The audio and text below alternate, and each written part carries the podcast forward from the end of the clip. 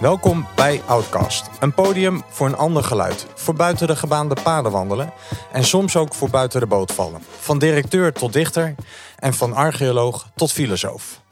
En vandaag is te gast Geert Wijnhoven. Ehm, nou, ik denk wel een echte outcast, maar dat, uh, dat gaan we ontdekken tijdens het gesprek. Uh, van harte welkom. Uh, Geert is versneller van processen, zoals dat zo mooi staat op zijn LinkedIn-profiel. dwars zijn om iets toe te voegen, las ik daarin ook. Um, nou, en je hebt van alles gedaan in je, in je werkende leven. Ik zag zoveel staan. Je hebt ooit de school van journalistiek gedaan. Ook een blauwe maandag uh, geschiedenis. En uh, Nederlandse taal. Uh, een communicatiebureau gehad. Ehm, nou ja, ja, van alles. vakkanjers, een bijzonder magazine wat je hebt gemaakt voor mensen in de metaalindustrie. Om een soort trotsheid en een soort, ja, ja, om, om, ja, om weer kanjer in het vak te willen zijn. Dus je, ja, je, je hebt wel een, uh, een bijzondere achtergrond. En um, nou, de reden dat jij hier zit, is eigenlijk omdat we een gemeenschappelijk contact hebben. Dat is Toon Gerbrands, uh, oud-directeur van PSV, oud-volleybalcoach. Ook nou, natuurlijk oud-directeur bij AZ. En ja, jij en hij zijn goed bevriend met elkaar. Um, en um, nou, in het voorgesprek hadden we het er al even over. Uh, Louis van Gaal zegt vaak over Toon, dat is mijn goeroe. En Toon zegt vaak over jou, ja, Geert is weer mijn goeroe. Ja, mooi is dat, hè? Ja. En, dus uh, ik ben eigenlijk de goeroe van het Nederlands elftal. Ja, zoiets. Tenminste, als, Nederland, als Nederlanders beweren dat uh, we eigenlijk tweede zijn geworden op de wereldkampioenschappen achter Argentinië, dan is dat ongeveer hetzelfde. Ja, precies, zoiets. En um, nou ja, ik, ik ken Toon al lang. Dus ik, uh, nou, sinds 2009. En um, ja, ik, in al die jaren was ik ook altijd nieuwsgierig. Door wie wordt hij nou gecoacht? Weet je, wie houden hem een spiegel voor?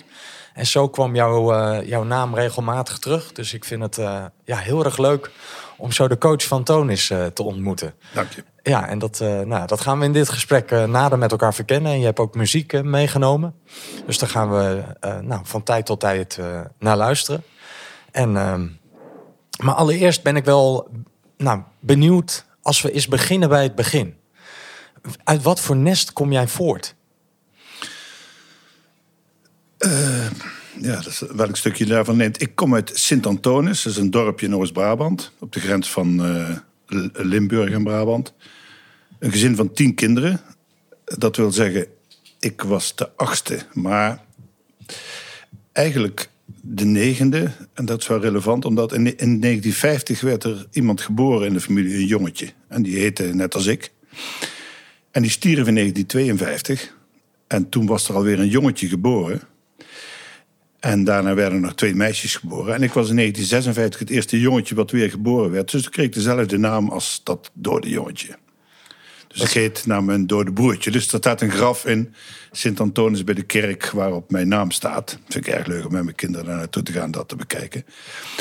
Katholiek gezin. En, ja. en die tien kinderen, valt er dan ook dat dode broertje in nee, die dat tien? is de elfde. Dat, dat is eigenlijk de elfde. Ja, dat is, hij was de zevende of zo, het zesde. zesde ja. Maar het zijn dus eigenlijk elf, ja. En um, katholiek gezin. Mijn vader was nogal streng katholiek. We kregen ook types als uh, uh, fanatieke anti-abortuspaters en zo, die de auto van mijn vader van aannemersbedrijf kwamen, le kwamen lenen. Dus mijn moeder was wat, was wat milder daarin. Mijn oudste broers die mochten alleen maar gaan studeren als ze pater wilden worden. Dus die waren heel slim. Mijn oudste broer is ook geslaagd met tien tiende voor zijn eindexamen gymnasium of zo. En die moesten dan naar intern op een tiende jaar met de trein naar Zenderen, dat is achter Oldenzaal bij Enschede. En vanaf een tiende jaar zaten dus intern op een seminarie, op een gymnasium. Alle drie mijn oudste broers zijn daar naartoe gegaan.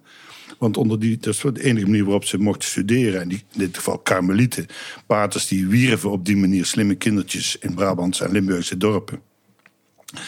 Dus je moet je voorstellen, toen ik geboren werd, toen was mijn oudste broer, die heb ik nooit gezien. Nog steeds niet overigens. Want die was al weg. En ja, ik was de achtste. Ik maar, was... maar nog steeds niet overigens. Wat bedoel je daar dan mee? Om, is die inmiddels overleden? Of? Nee, hij, leeft nog, hij woont ergens in België, maar ik weet niet waar. Want dus je, hebt je, geen, je hebt geen contact meer met nee, hem? ook nooit gehad eigenlijk. Omdat hij gewoon uit het Eigenlijk... Ja, zowel inhoudelijk als... Uh, het is een andere generatie. Hij zal nu, wat zal hij zijn, 80 of zo? Dat weet ik niet Ja, en jij bent 66. Ja. Dat... Het is het denken in dat soort... Je moet je voorstellen, vlak bij ons in de buurt woonde ook uh, een oom en een tante van mij. Die woonden aan de deur en weg in de Rips. En er waren uh, tante Corrie en tante Nelly. Dat waren twee zussen van mijn moeder. En die waren getrouwd met twee broers. Die heten Jo en Wim van den Berg. Die woonden tegenover elkaar. En de ene familie had 16 kinderen en de andere 13. Dus er waren 29 van de bergjes. En in die, dat gezin van 16 had die moeder kreeg nog een kind nadat haar oudste dochter ook al een kind had gekregen. Dus dat was de tijd tussen, ik denk 1940 en 1960, waarin wij in Brabant leefden. Nou, en ik was dan de achtste, ik werd misdienaar. Ik was wel van het begin wel een beetje dwars. Waar, heb je dat van? Wat dat, ja, dat... omdat je. Om, ik denk dat ieder gezin iedereen zoekt de plek die er is. Dus je krijgt niet de plek, maar je krijgt, krijgt waar ruimte is. Nou, als hij er niet is, dan zoek je hem daarbuiten. Dus ik zocht hem buiten de deur in andere dingen. Ik was de eerste die niet naar het seminarie hoefde. Dus ik, ik mocht gewoon naar een gewone school toe. Maar onder één voorwaarde. Ik mocht niet blijven zitten, want dan moest ik bij mijn vader in het bedrijf gaan werken. Dus dat was nog wel een ding. En waarom mocht jij dat dan wel? Ja, er veranderde wel iets. In, in de samenleving of iets in... In de samenleving, het denken. Voor mijn zussen, mijn oudste, alle mijn zussen boven me. Mijn twee oudste zussen waren twee heel intelligente vrouwen. Uh, die hadden naar het conservatorium, naar de kunstacademie gegaan. De tweede is gewoon naar de kunstacademie gegaan. Maar eigenlijk, de bedoeling was, de oudste ook, je gaat naar de... Uh, je mag alleen maar Muller doen. En dan mag je dus niet naar het gymnasium of de HBS. Dan mag je uh, opleiding doen voor onderwijzeres. En is het dan. Mijn oudste zus die was op de 18e klaar op de uh, heette toen volgens mij al de, de Pedagogische Academie. Of het heette toen nog de Kweekschool, dat weet ik niet. En die werd onderwijzeres en die trouwde ging de deur uit. En die was alleen maar gefrustreerd over het feit dat ze heel erg intelligent was en er niks mee mocht. Dat was hoe het was. En toen ik, ik ben van 56, dus dat was in 1968 of zo, ging ik naar de middelbare school, zoiets. Toen was dat allemaal al iets meer, er was er meer ruimte voor. En je kon met zo'n groot gezin gewoon ook onderuit kruipen natuurlijk. En als je dan maar niet echt verkeerde dingen deed in de zin van... En die deed ik nog wel, maar net niet zo erg. Nee, je bleef binnen de bandbreedte. Net. Ik, hè, ze wilden me op school wel kwijt en ik werd wel geschorst. Maar ik speelde het al nogal hard op school. En ik eh, slaagde de eerste keer niet voor mijn eindexamen, maar uiteindelijk de tweede keer wel. En toen ging ik naar de school van journalistiek. Nou, ik wilde eigenlijk niet zo dik een slechte relatie met mijn vader wel. Die is overleden toen ik 19 was. Best jong. Ja, misschien was hij al behoorlijk op leeftijd, dat weet ja, ik hij was 62. En hij had met ieder kind in de puberteit wel problemen. Dus ik was in de beurt, zeg maar, in leeftijd. Nou, vooral ook omdat je hem beschrijft als gewoon streng. Ja. En best wel sterke opvattingen over het geloof en wellicht ook hoe het hoort. Ja. En hij gebruikte mij overigens ook wel soms om... Hij vroeg aan mij dingen omdat hij dan het tegenovergestelde wist dat hij dat moest beweren. Hij zat ook in de gemeenteraad. Dus dan, dan vroeg hij aan mij moeten we vuilniszakken of vuilnisbakken hebben. En dan zei ik uh, zak, bakken en dan zei hij dus in de gemeenteraad zakken. Zo werkt het ongeveer. En ik wilde wel graag gaan studeren, maar niet als mijn vader het moest betalen. Ik had al besloten als mijn vader mij uh, moet betalen dat ik ga studeren, dan ga ik niet studeren. Hij kreeg een hartaanval op mijn verjaardag toen ik 16 was. Hij ging vier dagen na mijn verjaardag, drie jaar later, dood. En dat was al de redding, want daardoor kon ik een. nou, sorry, die eerste situatie dat hij een hartaanval kreeg, was mijn redding, want daardoor kon ik een studiebeurs krijgen. En hoorde ik niet ja, op niet zijn... dood was de redding. Nee, niet zijn dood. Maar dat, ik, ik kon een studiebeurs krijgen, waardoor ik naar de school van journalistiek ben gegaan. Waarop hij zei: Oh, dat wordt hoeren, snoeren en drugs. Dat was ook zo, dat was trouwens zeer aangenaam.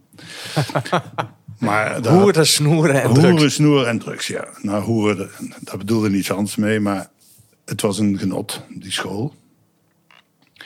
Maar het was wel helemaal, ja, daar vond hij helemaal niks. dat stond heel, heel ver af van zijn wereldbeeld. Ja, vervolgens is hij overleden in dat eerste jaar. En ik heb eigenlijk ook nooit in mijn leven echt geld van hem hoeven hebben. Ik heb wel kleren en onderdak en zo gehad. Maar... En nou, zo kom ik uit. En, en ik geloof, oh ja, dat moet ik nog wel vertellen, want ik woonde in dat dorp en mijn moeder was een Amsterdamse. En mijn vader was een Brabander. Mijn vader was echt een Brabander. Bijzondere combi ook. Ja, en ik heb uh, een, een, een, vriendje van me die komt uit Zeeland. Zijn vader ook aannemen. Zeeland een dorpje vlakbij waar ik vandaan kom. En die, hij probeert het verschil te beschrijven tussen hem en mij. Want, en dat heeft te maken met dat mijn moeder een Amsterdamse was. Hij zegt van, daarom is Geert van de fanfare en ik ben van de harmonie. Mijn ouders zijn allebei Brabanders. En ik denk dat dat wel een beetje waar is. Dat ik toch meekreeg. Wij waren niet, we woonden op een heuvel in het dorp en waren burgers, geen boeren. En de boeren in zo'n dorp waren de baas. Dus je moet je voorstellen, je zit in, de, in een, op de lagere school in de klas met 30 kinderen. Waarvan er zeg 25 naar de LLTS gaan, de lagere land- en tuinbouwschool. En die andere vijf, daar gaan er dan twee van naar de VWO, naar HAVO, MAVO. En daar gaan er drie van naar het eh, VWO gymnasium, zeg maar. Ja. En als je dan burger bent, dan word je gepest. Je woont in het dorp, niet uit buiten het dorp. En dan ben je gewoon een loser. En dan word je uitgescholden voor windtut en zo. Windtut? Windtut, Wijnhoven, tut. Ja, windtut maakt ja. het wel. Ja. En nou, dus alles was er klaar voor om ook niet daar echt, ja, nou, gewend klinkt zo lullig, maar die tegenstellingen bestaan gewoon in, in een dorp. Ik denk nog altijd. Dus toen, nou, ik wil naar de school van journalistiek, dus ik ging weg. Ja, het, het, enige wat ik wel heel erg had met dat dorp, en daar heb ik ook mijn vrienden en mijn ding gevonden, is ik ging volleyballen in 1971. En daar kreeg ik dan wel een opvoeding in leren drinken en leren volleyballen. Ja, dat leerde je daar dus wel in dat dorp. Dus en daar had ik ook mijn vrienden. Ja. Maar, maar, verder waren ze mij ook, waren mensen me ook liever kwijt dan rijk. Ik had het te grote bek. Ik wilde me onderscheiden. Doe maar gewoon, dat is gek genoeg. Uh, nou, en je, je stak er ook door je lengte wellicht toen al met kop en schouders bovenuit. dus dat is misschien ook weer extra bedreigend. Ja.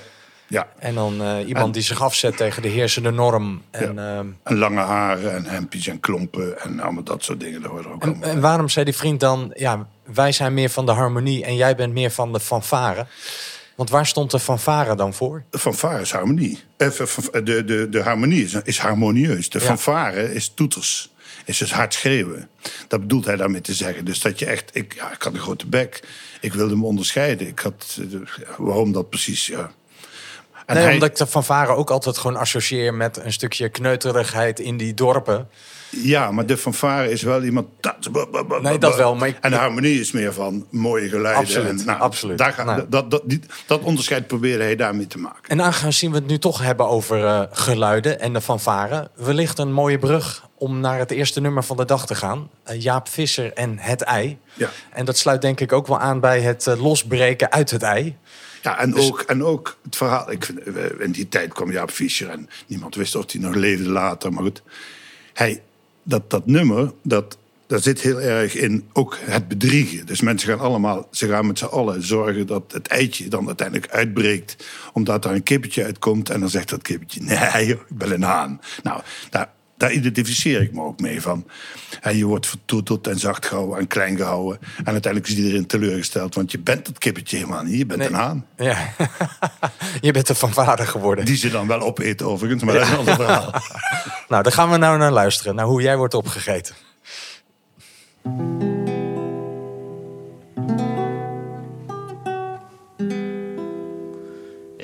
Kocht een ei, de melkboer zei: Het komt zo onder de kip vandaan. Ik ben nog te laat van huis gegaan om het mee te kunnen nemen. Hier heeft u een jong leven voor 16 cent of meer. En namens de ouders smakelijk eten, meneer.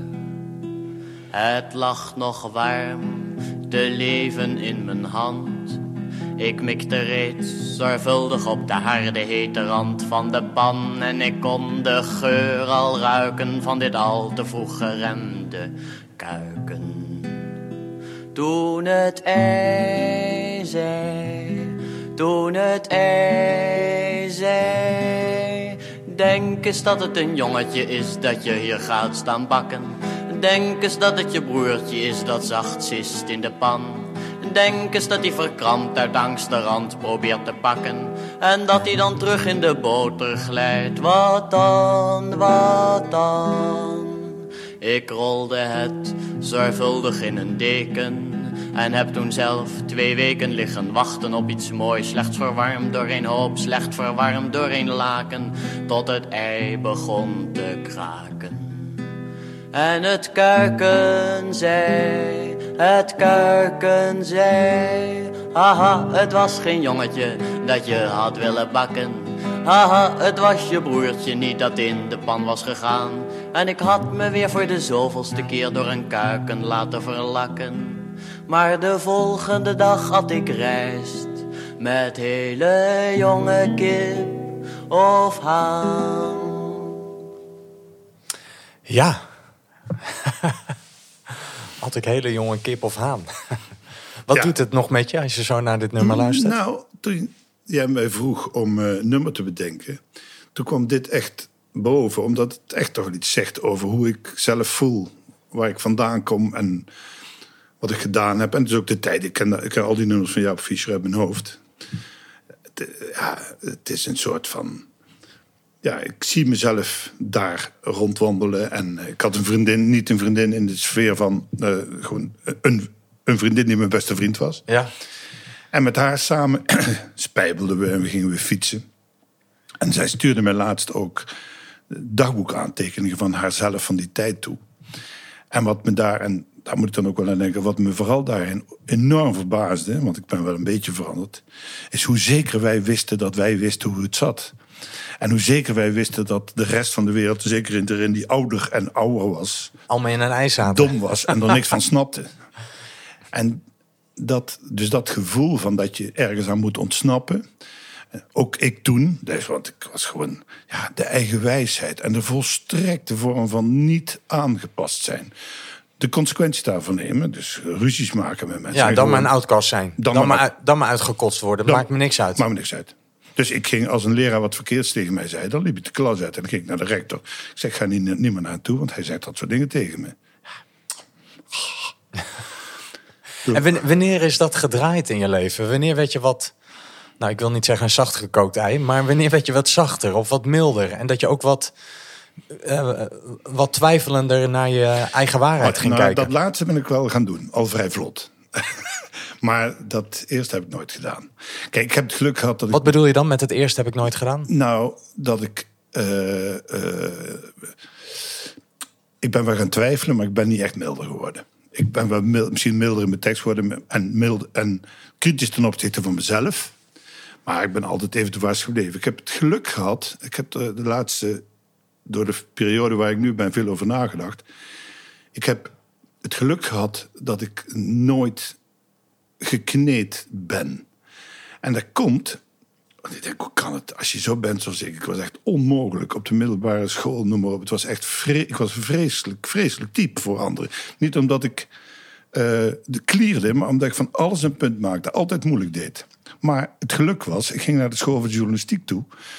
Dat was waarschijnlijk de enige plek in Nederland waarin ze zoiets hadden. Ja, je doet je best maar. Ja, leef je uit. Doe je best. Ja, leef je uit. En vervolgens ging ik bij, de, bij een vakbond werken, de voedingsbond FNV. Dat, dat zegt jou misschien niks, maar dat was de enige vakbond in Nederland waar ze ook zei: Doe vooral je best. Ga je gang. Als jij ons weet op te poken in de vaart der volkeren, het is best. Dus ik mocht mijn gang gaan.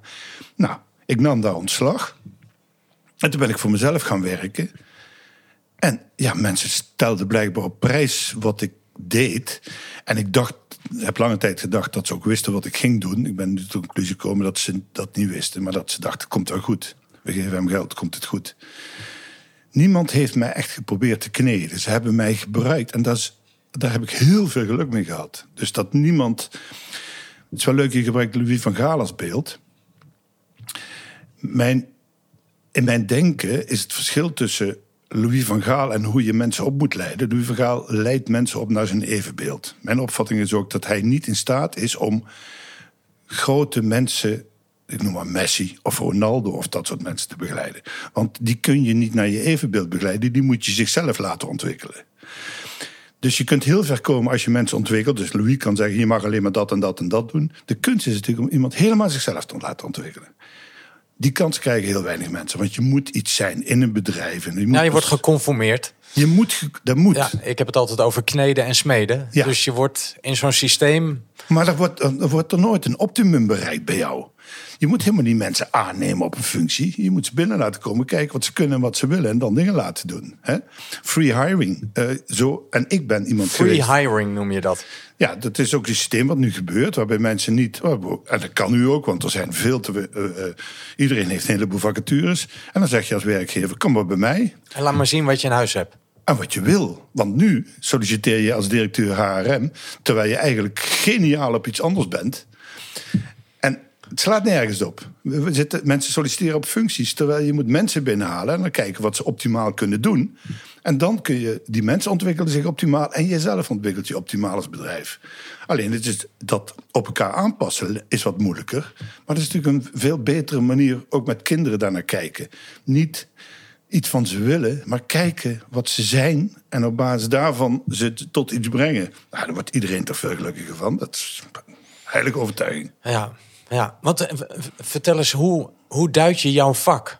Want je, je hebt ook Bos en Wijnhoven jarenlang gehad. Dus ik. Ja, weet je, ik, wat, wat zie je in de... Ja, ik ben, ik, heb, ik ben journalist van mijn vak. Ik vind mezelf, eh, ik, ik snap iets van psychologie. Ik ben volleybaltrainer geweest.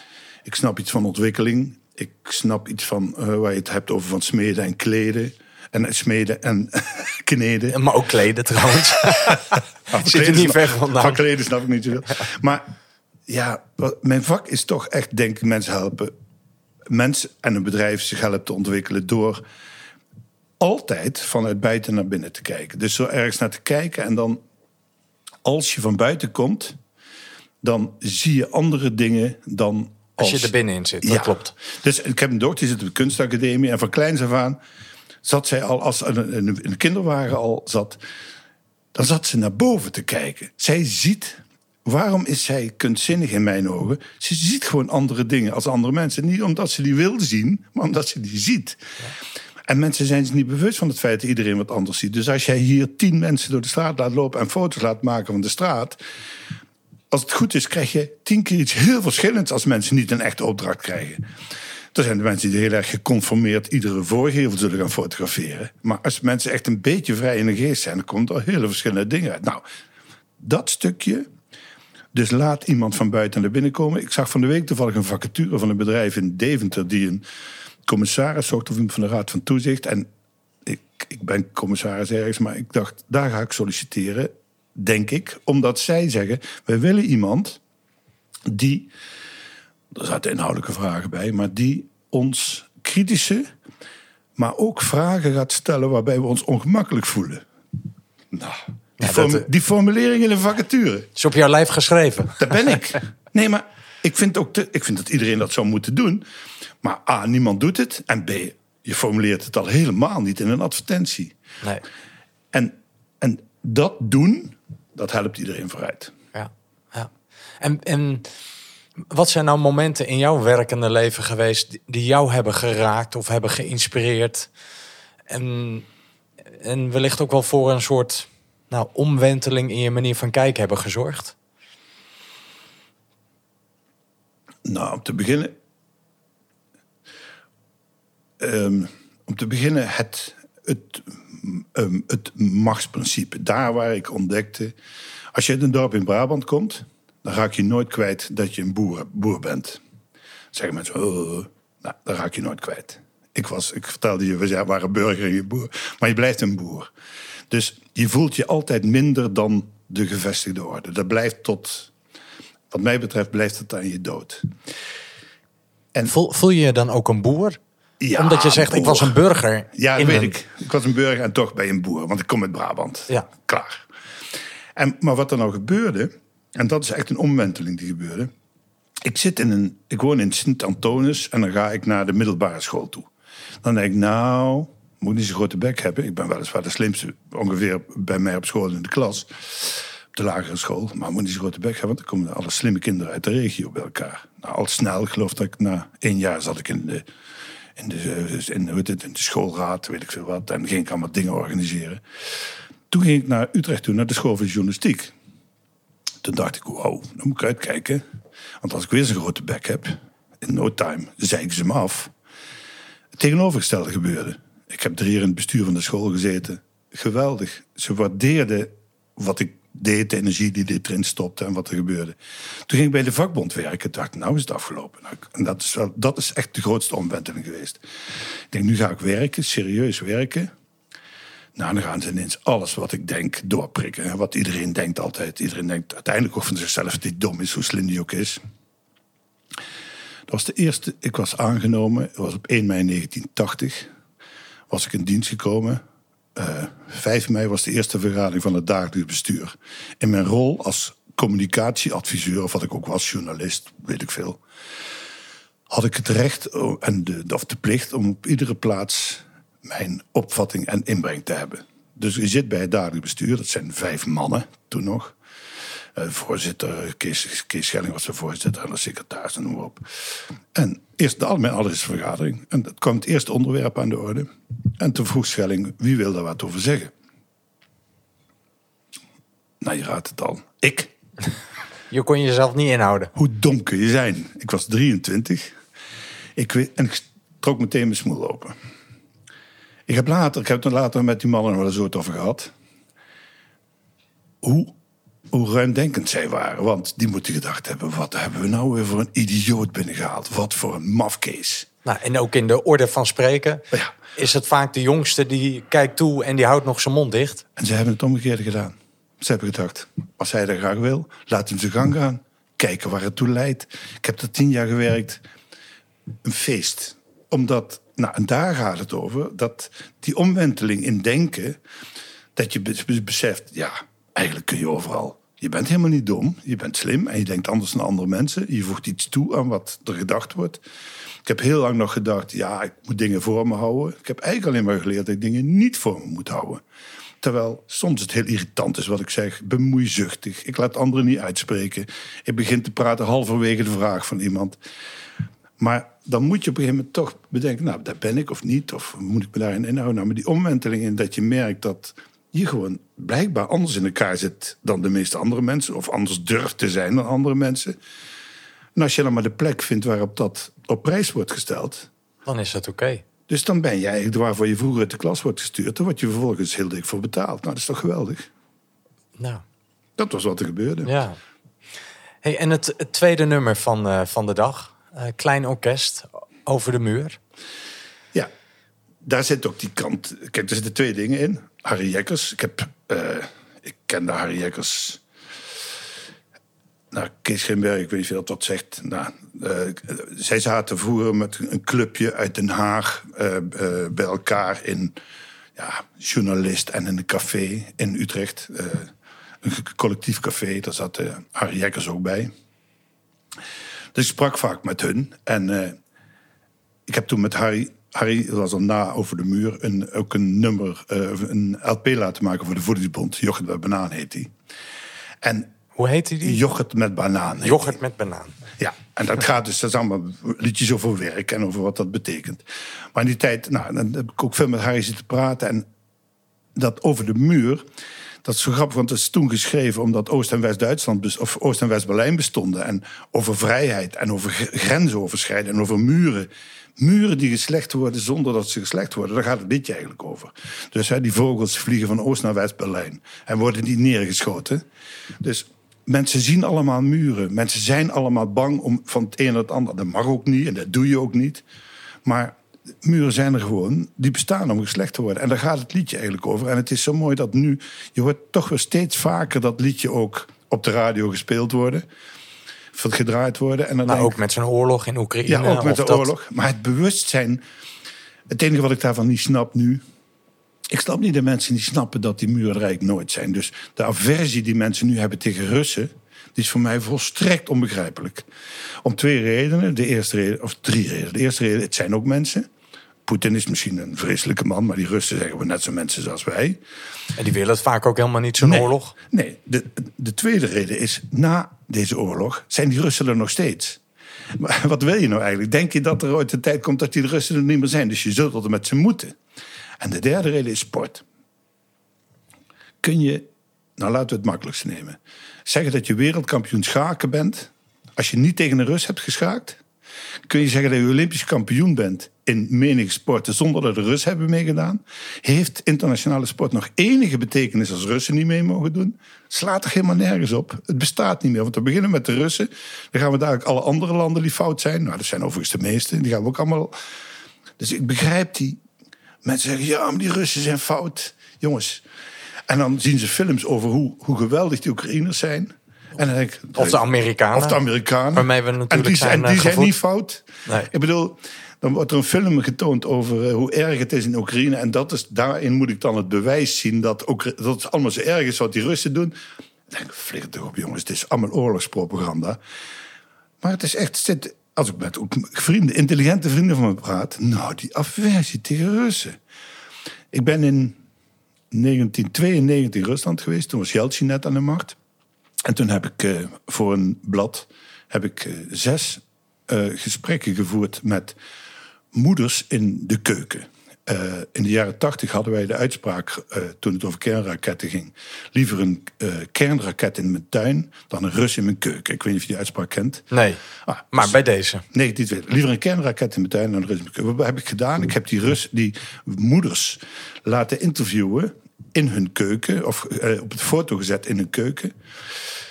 En ik heb aan hen eh, de vraag gesteld: wat vind je van die uitdrukking? Liever een kernraket in mijn tuin dan een reus in mijn keuken. Nou, ik heb mijn partij tranen en ellende van die vrouwen gehoord. Want die hadden allemaal kinderen. Die waren in de oorlog gesneuveld. In Hongarije, in Tsjechoslowakije. Weet je dat er in de Tweede Wereldoorlog alleen al aan de westkant van, bij rondom Moskou 25 miljoen Russen overleden zijn? 25 miljoen? En die, die vrouwen waren allemaal, zeggen jullie dat? Hoe kunnen jullie dat zeggen? Nou, dat thema, ik heb die, die, die pagina's van, die, van dat blad van 1992... die heb ik op LinkedIn gepubliceerd toen dat de oorlog met die Russen uitbrak. Heeft wel een heleboel reacties opgeleverd. Maar ik val natuurlijk mijn eentje de wereld niet, maar dat hoef ik niet. Een beetje mensen beïnvloeden in het denken. God man, Ja, en dat er dus geen muren zijn. Nee. we zijn gewoon één wereld en we moeten zorgen dat we wat van maken. En als Ja. er dwazen zijn die dat proberen te verzieken... dan moeten we die proberen uit te schakelen. Dat is alles. Nou, eh, en over de muur is dan eh, Een mooi liedje daarover. een mooi liedje om ons te inspireren. Om, En, eh, en dat dat overleefd heeft, dat is heel. Het is natuurlijk een van de Nederlandse liederen die de, volgens mij in de meeste talen vertaald is. ja, nou, prachtig. Ja. Gaan we naar luisteren. Klein orkest met Over de Muur.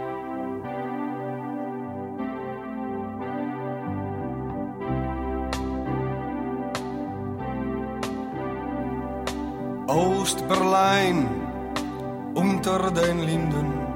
Er wandelen mensen langs vlaggen en vaandels, waar Lenin en Marx nog steeds op een voetstuk staan. En iedereen werkt, hamers en sikkels, terwijl in parade pas de wacht wordt gewisseld.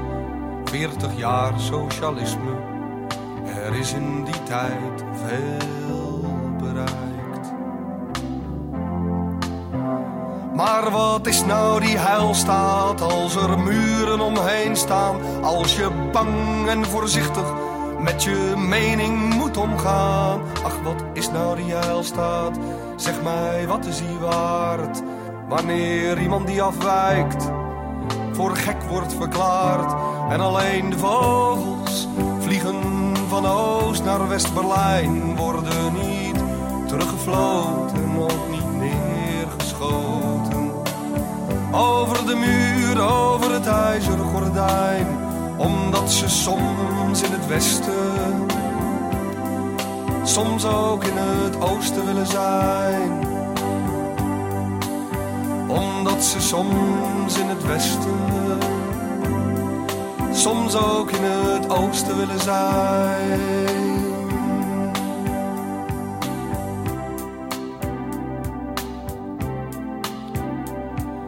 West-Berlijn, de Koervuurstendam. Er wandelen mensen langs porno en piepshow, waar Mercedes en cola nog steeds op een voetstuk staan. En de neonreclames, die glitterend lokken. Kom dansen, kom eten, kom zuipen, kom gokken. Dat is nou 40 jaar vrijheid. Er is in die tijd veel bereikt. Maar wat is nou die vrijheid zonder huis, zonder baan? Zoveel Turken in Kreuzberg die amper kunnen bestaan. Goed, je mag demonstreren, maar met je rug tegen de muren. En alleen als je geld hebt, dan is de vrijheid niet duur. En de vogels, ze vliegen van West naar Oost-Berlijn, worden niet teruggefloten, ook niet neergeschoten. Over de muur, over het ijzeren gordijn, omdat ze soms in het oosten, soms ook in het westen willen zijn. Omdat er brood ligt soms bij de Gedächtniskirche, soms op het Alexanderplein. Ja, ja. Mooi. Ja, ik vind het, het ontroert me ook toch altijd als ik hier naar Ja. eh, luister. Ik weet niet hoe dat voor jou is. Ja, dat ontroert me. Maar dat nummer van Sting, wat ik op, dat, dat ontroert me meer. Ik weet niet waarom dat is. En dat gaat dan over die, die, eh, die vrouwen die in... eh, eh, hoe heet het? They Dance Alone, hè, van Sting. Om het even compleet te En maken. dat heeft meer te maken, dat, dat nummer had ik ook opgegeven. En dat heeft meer te maken, omdat daar zit. Dit is nog meer een tekstnummer. En bij, en bij Sting zit dat drama nog meer in de manier waarop de muziek gemaakt is. Ik, bij, bij Harry zit je echt toch te luisteren. Te luisteren naar de tekst. En nou, blijkbaar is dat voor mij minder indrukwekkend als het, over emotie oproepen gaat dan dat, dat wat Sting daar het, ik ken het verhaal natuurlijk en dan voel ik helemaal, dat gaat me door merg en been. Omdat je dan echt voelt van ja, man. Je kinderen, eh, eh, ja, het, je kinderen die, die, die moeders die alsmaar bezig zijn met die kinderen die ze kwijt zijn. Nou, dat is gewoon... Zullen we daar anders ook even een klein stukje naar luisteren? Ja, dat is goed. Want ik denk misschien dat de luisteraar nu ook wel denkt... nou, dan ben ik wel nieuwsgierig Ja, dat geworden. is goed. Klein stukje Sting.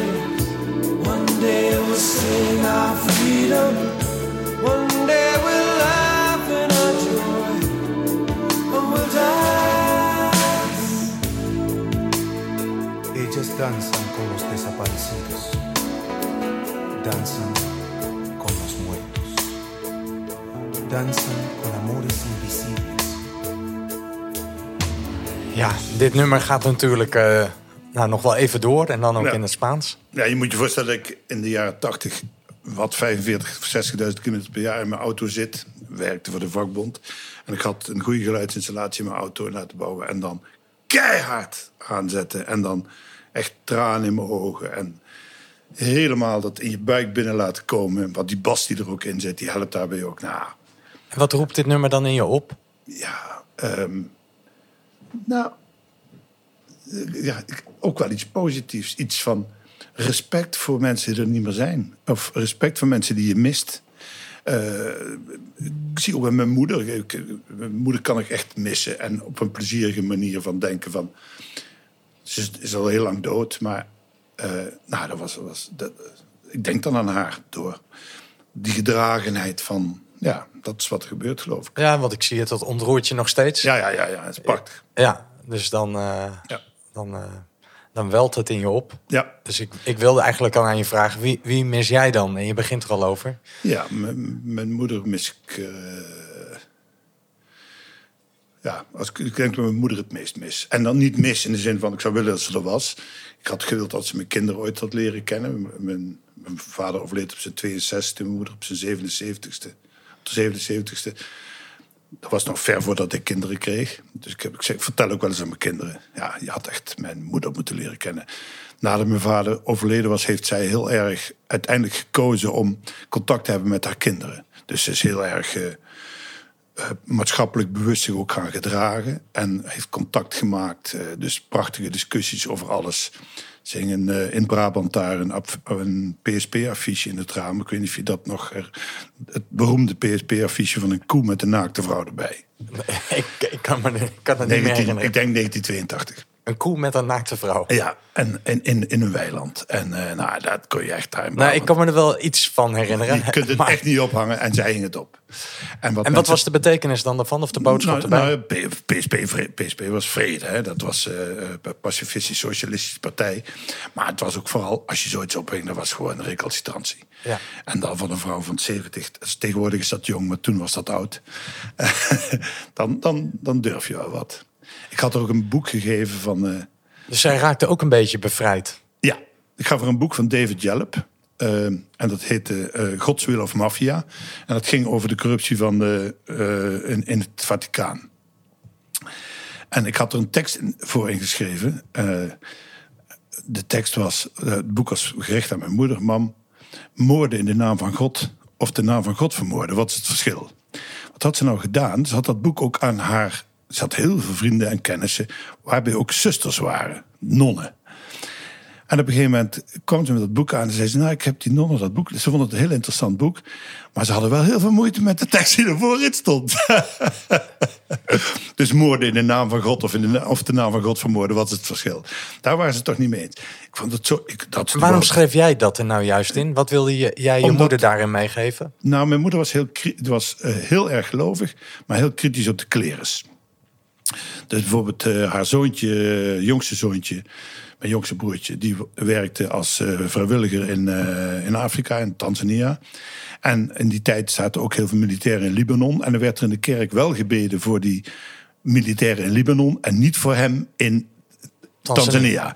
Nou, daar, vond ze, daar ging ze dus met de pastoor over praten. Maar dat gebeurde niet. En dat vond ze belachelijk. En die klerens, en dus ook zo'n verhaal, dat ging bij haar wel in. Dat Vaticaan, dat zo corrupt was, dat nog steeds natuurlijk Ja. helemaal fout. Dat ging er bij haar wel in. Het was helemaal tegen de, zeg maar, de institutie. Maar ze was wel heel gelovig. Ja, ja in de, er is leven na de dood. Ja, En er is een God die over ons waakt en die de wereld heeft geschapen. ja, dat, dat, dat, ja, dat geloof ik wel. Ik weet niet precies in hoeverre zij uiteindelijk daarin ook bleef geloven. Dat weet ik niet. Nee, maar het is natuurlijk wel een, een boeiende tekst. Ja, Moorden in de naam van God of de naam van God vermoorden. ja het is natuurlijk precies hetzelfde, volgens Ja. mij. Ja. Nou, hoe, ja, want hoe is het dan precies hetzelfde? Nou, ik denk, als je kunt iemand vermoorden, de- weet je, ja, zoals dat natuurlijk vaak gebeurt, vanuit een religieuze opvatting. Ja, maar daarmee vermoord je, vermoord je ook de naam van God die, die liefde predikt en, en, eh, en eh, naaste liefde. Maar dat is natuurlijk ook maar een opvatting. Nou, maar dat Als je God zo wel in de Bijbel. Staat, ja, goed, dat klopt. Dat is een Ja. opvatting. Daar heb je gelijk. Nee, precies, dat wat er. Nee, het is meer een keuze wat je uit de Bijbel kiest om, eh, om tot wet te maken. Ja. Want dat is natuurlijk de eeuwige discussie waarom er zoveel kerkjes zijn. Nou, ik heb straks na deze podcastopname ook nog wel een leuk boek voor je van een atheïstische dominee. Oké, Dus dat is een dwarsdenker in de, in de kerk. oké. Dus die eigenlijk eh, ja, heel veel van die heilige huisjes, hoe er over God wordt gedacht, onderuit eh, schoffelt. Ja, ja. En daar een. eh, Ja, maar het is een keuze natuurlijk. Op het, het is één grote opportunistische bende, die hele geloofsgemeenschap. ja, nou, maar eh, eh, daar kunnen we nog een andere Ja. podcast geheel aan wijden. Ja. En ehm, nou ja, en over de muur, door grenzen en weerstand heen gaan. En nou, nu ben je dan eh 66 in het leven. Heb je drie kinderen. Ja. Dus wat, wat leren jouw kinderen jou weer? Want dat zijn, en, ja, net zoals, eh, ja, je komt uit een gezin van tien of elf. Ja. En dan zo'n strenge vader en dan een wat mildere moeder. Ja. Die dan later toch een beetje bevrijd wordt. En eh, nou, wat, eh, Ja. wat, wat, wat rebelser wordt. Nou, wat mij verbaast aan mezelf. Ik geloof heel erg in alle theorieën. Een van de theorieën is daaraan, waaraan je wil ontsnappen, daar word je naar gedreven. Dus ik was me steeds bewust, ik wil niet worden als mijn vader. En als ik dat te veel niet word, wil worden, dan word ik dat. Hè? Dat, dat soort dingen. Maar ik, mijn geluk was dat ik 40 was toen ik mijn eerste kinderen kreeg. En eh, materieel en in tijd al onafhankelijk was. Dus kon kiezen om het op een bepaalde manier te doen. En dat is me wel gelukt. Ik heb heel veel tijd kunnen besteden met mijn kinderen. Ik was tussen middags half drie en acht uur s'avonds altijd vrij, zorg Ja. ik. En ik had ook, en ik zeg nu het geluk, maar dat is ingewikkeld. Ik, mijn oudste dochter heeft een handicap. Eh doet er niet zoveel toe wat het precies is, maar zij is, heeft ook een vrij laag IQ, zegt 80. En wat ik van, wat, maar ik had vorige week met mijn vriendin erover, wat wij door haar leren. Als je mij vraagt, wil je een gehandicapt kind hebben? Nou, dat wil niemand. Maar, of een kind met een handicap, zo moet ik het zeggen. Maar als je het hebt, wat voor een zegen is het? Als je ziet, eh, mijn- mijn, vriendin is eh, HR-directeur en ik doe dan wat in communicatie. Het bewustzijn van dat mensen echt anders zijn dan jijzelf.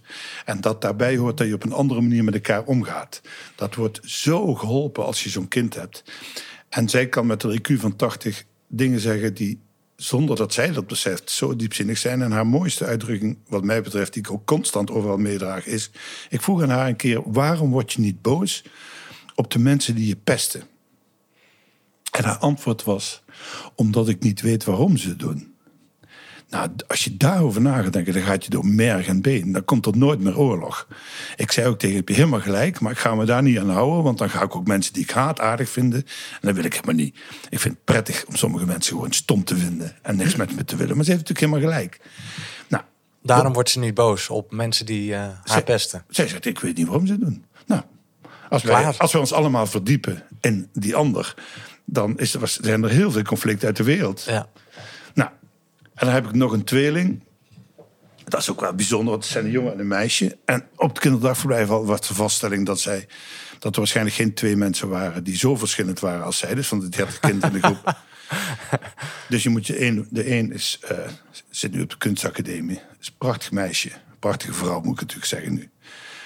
Het zal 1,80 zijn. De andere is een beer van twee meter die professioneel waterpolo en psychologie studeert. Die communiceren niet met elkaar, maar die zijn, en die zijn heel verschillend, maar zijn, ze worden het over alles eens. Dus zij kunnen echt, ze hebben geen conflicten. Dus je moet je voorstellen, dat is wel een mooi beeld. En dat gaat voor mij over hoe mensen met elkaar om zouden kunnen gaan, met z'n allen. Eh, mijn dochter heeft ADHD en is dyslectisch. Eh, wij spreken één keer in de maand af met z'n uit te gaan eten. Vanavond volgens mij weer, toch? ja. En dat Ja. noem je dan ook de- roast. Althans, Dan worden we geroost. geroost. Ja, dat kunnen ze heel goed. Ja. En dan, eh wij zitten, eh, dus eh, Kira, dat is mijn dochter, die zit dan eh, al met ons aan tafel. Want Gies komt natuurlijk al te laat, want die moet nog trainen. Dan komt hij niet te laat, maar want bij ons is iedereen dus op tijd. Alleen, hij komt later omdat hij moet trainen. En Kira zit een verhaal te vertellen over kunst, wat kunst is. En nou, Kira is ADD, dus redelijk ongebreideld. Dus Dus dat duurt 20 minuten, dat verhaal. En halverwege het verhaal komt Gies binnen, die gaat zitten. En eh, die wacht tot Kira klaar is met het verhaal. Zij is klaar. En Gies begint het verhaal te vertellen. En na twee minuten zegt Kira... Nou, dat vind ik nog helemaal niet interessant waar je het over hebt.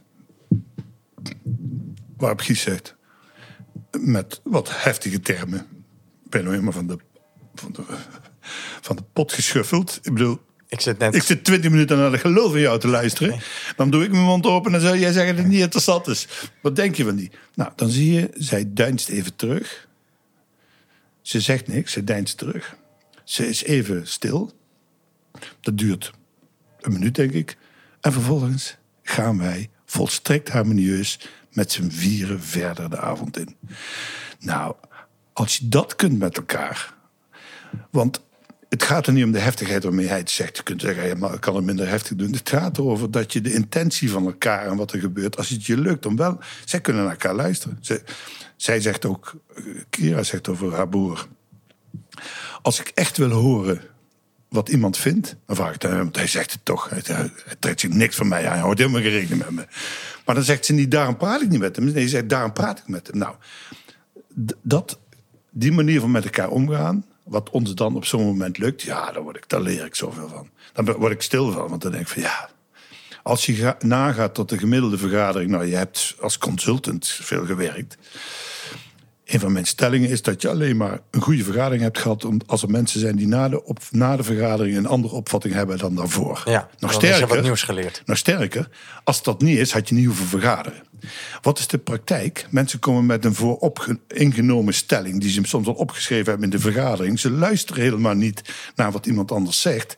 Ze brengen hun stelling in en is de vergadering afgelopen.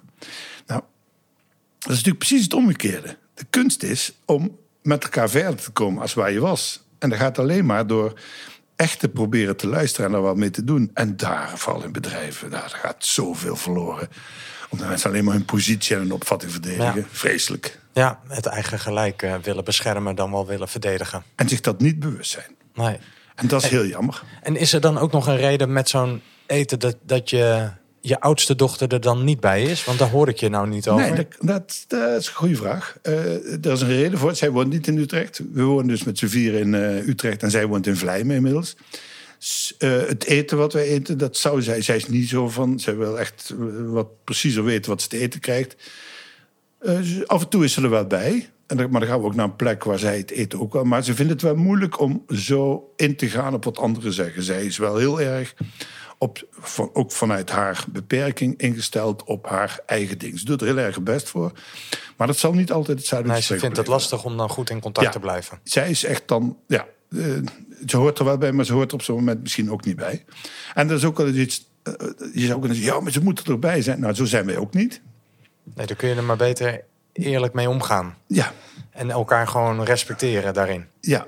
En niet geforceerd. Nee, we en- moeten bij elkaar zijn, Ja. want we zijn één gezin. Ik heb ook wel eens over een discussie met ouders. Als je met z'n drie, drie kinderen achter in de auto hebt en je verdrinkt, welke red je dan als eerste? Nou, daar wil niemand antwoord op geven. Ik zeg, ik zou er toch over nadenken, want als het een keer gebeurt en je kunt de beslissing nemen, verzuipen ze alle drie. En dan vinden mensen dat je die vraag niet mag stellen. Ik zeg, nou ja, ik, ik durf best te vertellen van welke ik vandaag het meest hou. Dat verandert. Ja. Maar dat durf ik wel te zeggen. Durf ik ook tegen hun te zeggen. En ook nog waarom. En als je dat met elkaar kunt... Het, En waarom vind je dat zo belangrijk? Want dit is, zijn voor veel mensen dat ze zeggen: ja, ik, ik, eh, nou, ik, wil, ik wil niet kiezen. Al mijn kinderen zijn even belangrijk voor, voor me. Ik hou evenveel van ze. Dus je, ze willen Je niet dat. Ze willen niet. Om, dat- ze, ze liegen.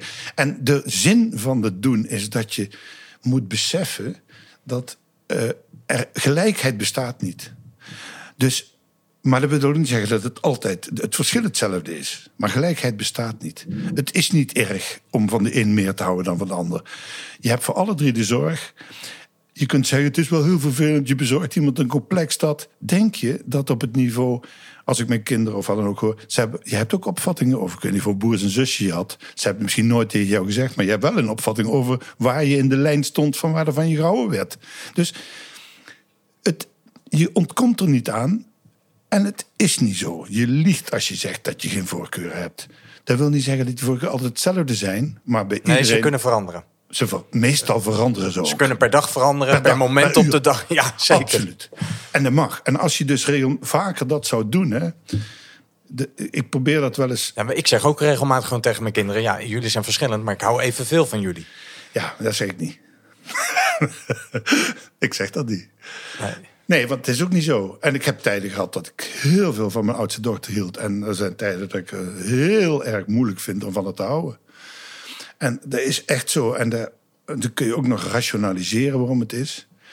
En we gaan er ook allebei verschillend mee om. Maar geloofwaardigheid is denk ik belangrijker dan eh, ja, dat soort dingen zeggen. Dus, dus oh, daar wil ik nog één ding over zeggen. Geloofwaardigheid. Want dat is mijn thema in mijn zijn. En als jij dus vaak genoeg iets vertelt.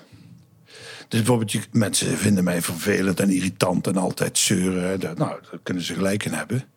Maar ik, ik denk dat als je vertelt, als je, negatief, als je vertelt wat, iets positiefs vertelt, maar ook iets negatiefs vertelt, in die constellatie wordt het geloofwaardig. Dus ik, had als bedrijf een website toen we een tijdje bezig waren, waar alle klanten op stonden. En daar stond dus op hoe de klant heette, wat we voor de klant gedaan hadden en wat het resultaat geweest was. Nou, een van de dingen die ik erop gezet had, was Heineken. Want we hadden voor Heineken een hele grote klus gedaan, was een puinhoop. Dus ik zette dat op de website Heineken en nou, het woord puinhoop stond er niet, wel iets wat erop lijkt. En dan denk je, waarom doe je dat? Waarom doet die man dat? Nou, heel simpel. Ik weet 100% zeker de mensen die me kennen en die komen op die website, die gaan naar mijn website, die zien klanten, die zien Heineken, die gaan allemaal Heineken kijken. En die zien daar staan dat het niet goed gegaan is. Die, die denken, dan zal de rest ook wel waar zijn. In plaats van die commercial op de radio van dat bedrijf zegt... we hebben nog nooit een, een klus gedaan die niet gelukt is. Ja, flikker erop. Dat is natuurlijk onzin. Iedereen maakt fouten. I- Altijd lukken dingen niet. Dus het gaat erover dat in de constellatie van hoe je spreekt... je negatieve dingen kunt zeggen als je ook de positieve dingen zegt. Maar als mensen niet zo ver komen dat ze dat waarnemen... maar je moet dus kunnen zeggen dat je iets Ja, Ja. Dat er ook wel eens een keer een puinhoop is ontstaan. Ja, hetzelfde als dat mensen aan tafel gaan zitten en soep krijgen en zeggen lekker. Ik zeg, nou, probeer hem eerst maar eens. Ik bedoel,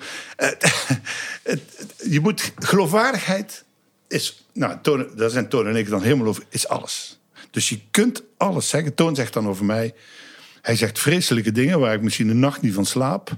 Maar het komt uit een goed hart en als ik over nadenk, zit er meestal ook wat in je gaat toch niet iets tegen iemand zeggen, dat geloof ik niet, om, om iemand te kwetsen of pijn te doen, tenzij dat je doel is. Maar, een maar mensen ervaren het soms wel zo. Er zijn mensen die nooit met me willen praten, die mij om een advies vragen bij een sollicitatie. Dan zeg ik tegen ze: Ik zou dat en dat niet doen, want ik weet dat jij die neiging hebt. En dan de rest van zijn leven willen ze niet met me praten, omdat ik tegen hun gezegd heb dat ze dit of dat zijn. Ik denk, ik bedoel, ja, het is zo gegaan. Ja, nee. Maar- Nou, je herkent het waarschijnlijk wel. Wat nou, absoluut. Dus Ja. ik, ik word ook wel versleten voor een dwarsdenker of een tegendenker. Ja, Dus dan... ehm, terwijl het over gaat. Ik heb, en ik kan niet anders doen. Nee, maar ik vind het wel mooi wat je zegt. Dat je zegt in een bepaalde constellatie. ehm, wil je eigenlijk een setting creëren. waarin er zowel ruimte is om het positieve terug te geven. als het negatieve terug te geven. Ehm, en, en dat je voelt en weet van elkaar. het komt vanuit een goed hart. Ja, Weet je, dat, nou, eh, voor de podcast spraken we er al over. Dat is ook hoe ik ja, mijn eh, eh, relatie met Toon zo ervaar. Hij doet het nooit om je af te branden. Precies. Weet je, het is echt om je te helpen. En, en ja, je, de een kan dat soms als bot duiden. En de ander als, nou, recht voor zijn raap en eerlijk. Ja. Dus het heeft, zegt ook iets over je eigen achtergrond, hoe je dat eh, natuurlijk interpreteert. Ja. Nou ja, Ja, dat is het laatste wat ik nog over. Want het is wel interessant. Het laatste wat ik nog over wil zeggen. Dan, dan dat is natuurlijk mooi geweest. Ik heb eh, vorige week op LinkedIn een stukje gemaakt over dat ik stop met mijn, eh, eh, met mijn bedrijf. En ik, met Bos en Wijnhoven. Wijnhoven. En ook omdat Bos, er staat ook in, omdat Bos niet meer met me verder wil werken.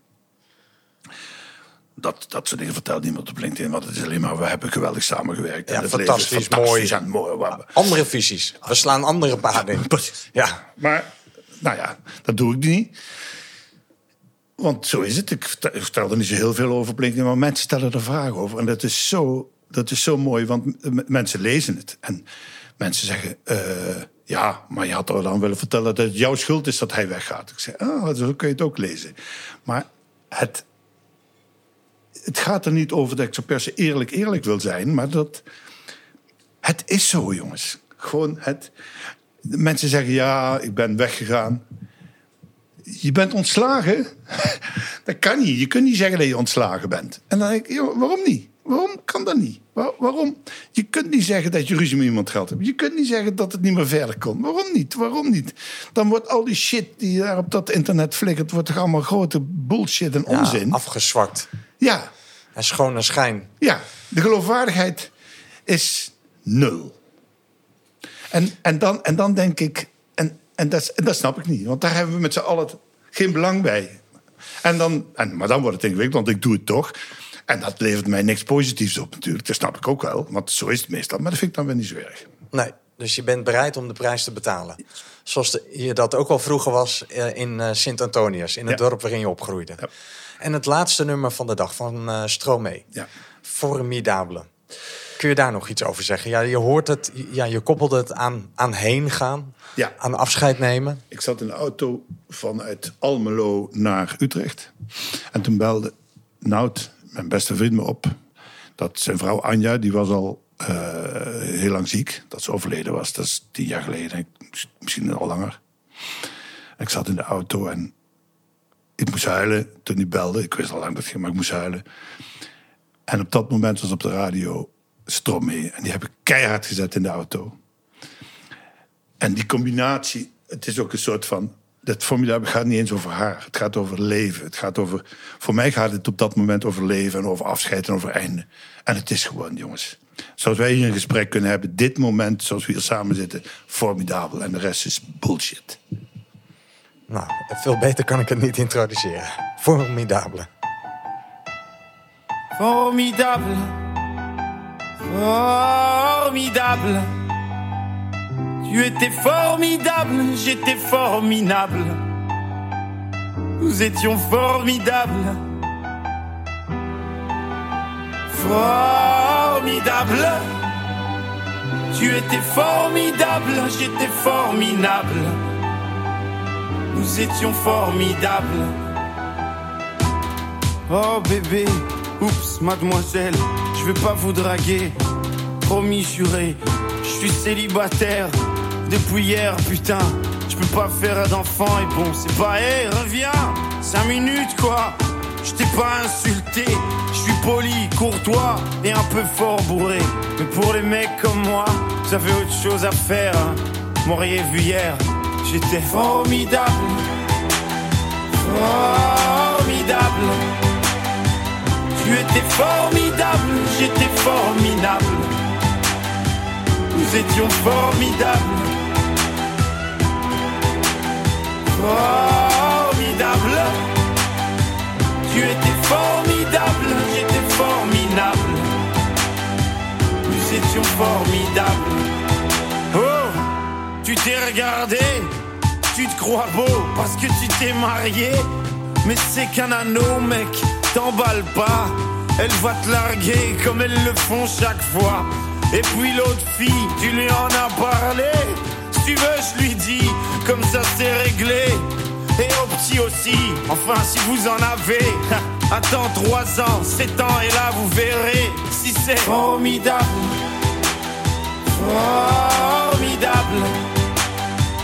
Tu étais formidable, j'étais formidable. Nous étions formidables. Formidable. Tu étais formidable, j'étais formidable. Nous étions formidables. Hé hey, petite, un pardon petit. Tu sais dans la vie, y a ni méchant ni gentil. Si maman est chiante, c'est qu'elle a peur d'être mamie. Si papa trompe maman, c'est parce que maman vieillit. Tiens, pourquoi t'es tout rouge? Bah, Reviens, gamin. Et qu'est-ce que vous avez tous à me regarder comme un singe, vous? Ah oui, vous êtes sains, vous. Bande de macaques, donnez-moi un bébé singe, il sera formidable. Formidable. Tu étais formidable, j'étais formidable Nous étions formidables. Formidable.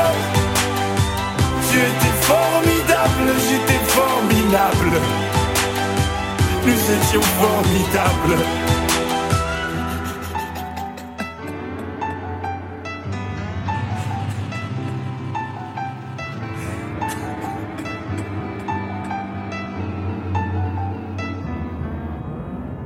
Ja, formidabele. Ik, ehm, het, weet je, in de clip zelf zie je het natuurlijk dat het gaat over een dronken man. En er werd ook gesuggereerd dat het ging over dat hij dronken was van liefdesverdriet.